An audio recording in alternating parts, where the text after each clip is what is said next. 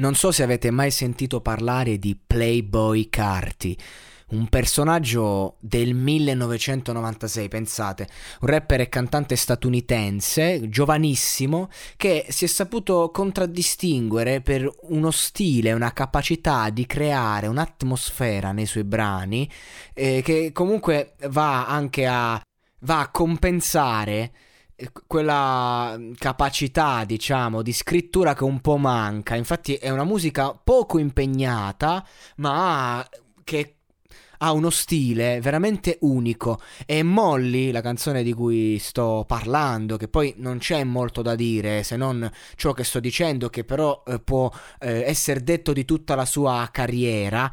E, è, è una canzone che proprio, cioè tu la senti e dici mamma mia che stile questo che stile sotto ogni punto di vista, eh, dalle, da, dalla scelta del beat al, al, flow. Io un flow così originale al mondo di, cioè, nell'epoca moderna è difficile trovarlo. Infatti, eh, insomma, nel 2017 è stato candidato come miglior artista hip hop emergente, sia lui che il suo mixtape omonimo. Eh, lui, tra l'altro, è stato influenzato eh, da rapper come Gucci Mané, eh, Young Tug, eh, Lil Uzi, Lil Wayne Kane, ma soprattutto ASAP Rocky. Infatti Carti eh, inizia a rappare già nel 2011 in tenera età con un altro pseudonimo eh, Sir Carter, ma ciò che lo cambia è che lui va a vivere in, un, in una casa di spacciatori, i suoi spacciatori, e, e, lì incontra Asap Bari, membro fondatore del collettivo Asap Mob, che già conosceva la sua musica, pensate, e lì conobbe Asap Rocky.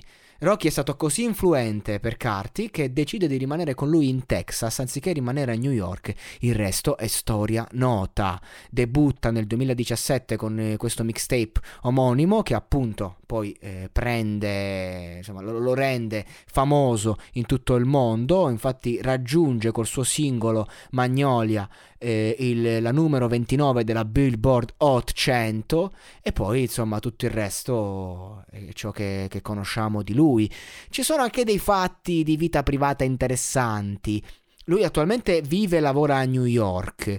Ha avuto nel 2017 delle accuse di violenza domestica dopo aver litigato con la fidanzata e alla fine viene praticamente prosciolto, possiamo dire, non, non avrebbe dovuto scontare alcuna, alcuna, pena, ma nel 2020 viene nuovamente arrestato in quanto trovato con 12 sacchi di marijuana, 3 pistole, Xanax, codeina, ossicodone all'interno della sua Lamborghini. Fu rilasciato su cauzione il giorno dopo, chissà eh, quanto dovrà scontare perché in America non, non ci sono sconti, ti rilasciano su cauzione ma poi so cazzi tua. Ecco, è l'ennesima storia di un personaggio che può aver vissuto una vita al limite e avrebbe potuto eh, continuare a viverla senza andare troppo oltre, invece adesso rischia condanne pesanti. In ogni caso, giovanissimo, ma già molto influente e già una sua storia alle spalle.